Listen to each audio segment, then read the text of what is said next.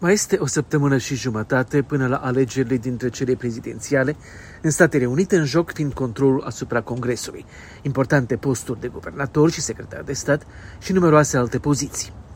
În ani în care cursa pentru Casa Albă nu este pe buletinele de vot, de obicei, partidul care are președinția pierde locuri, uneori mai mult, alteori mai puțin. Democrații controlează în prezent de, de puțin ambele camere ale Congresului, ceea ce i-a permis lui Joe Biden să obțină adoptarea unor proiecte de lege, dacă nu mulțumitoare pentru stânga partidului, cel puțin pe placul moderaților. La sfârșitul verii, atunci când Tribunalul Suprem a pus în revers reglementările care permiteau efectuarea de avorturi în toată țara, lăsându-le la latitudinea statelor, observatori politici apreciau că democrații ar putea performa mai bine decât se anticipase poate pierde controlul în cameră la o diferență mai mică și menține conducerea Senatului.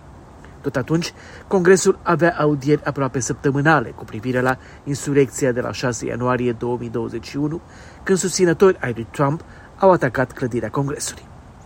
Dar în politica electorală câteva luni schimbă multe și așa pare să se fi întâmplat și aici.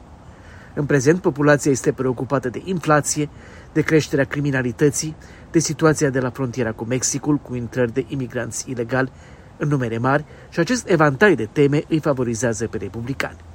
Tot acum, chestiunea avorturilor este mai puțin vizibilă în spațiul de dezbatere publică și doar 17% dintre alegători consideră că primejdia la adresa democrației în Statele Unite este un criteriu electoral important.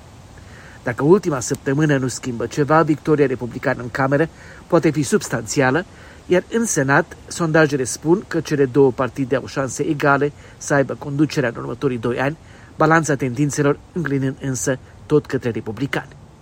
Premiza că candidat susținut de Donald Trump ar pierde în state importante doar pentru că nu recunosc validitatea scrutinului prezidențial contestat, fără motiv de fostul președinte, este mai puțin sigură decât era cu câteva luni în urmă. De la Washington pentru Europa Liberă, Valeriu Sela.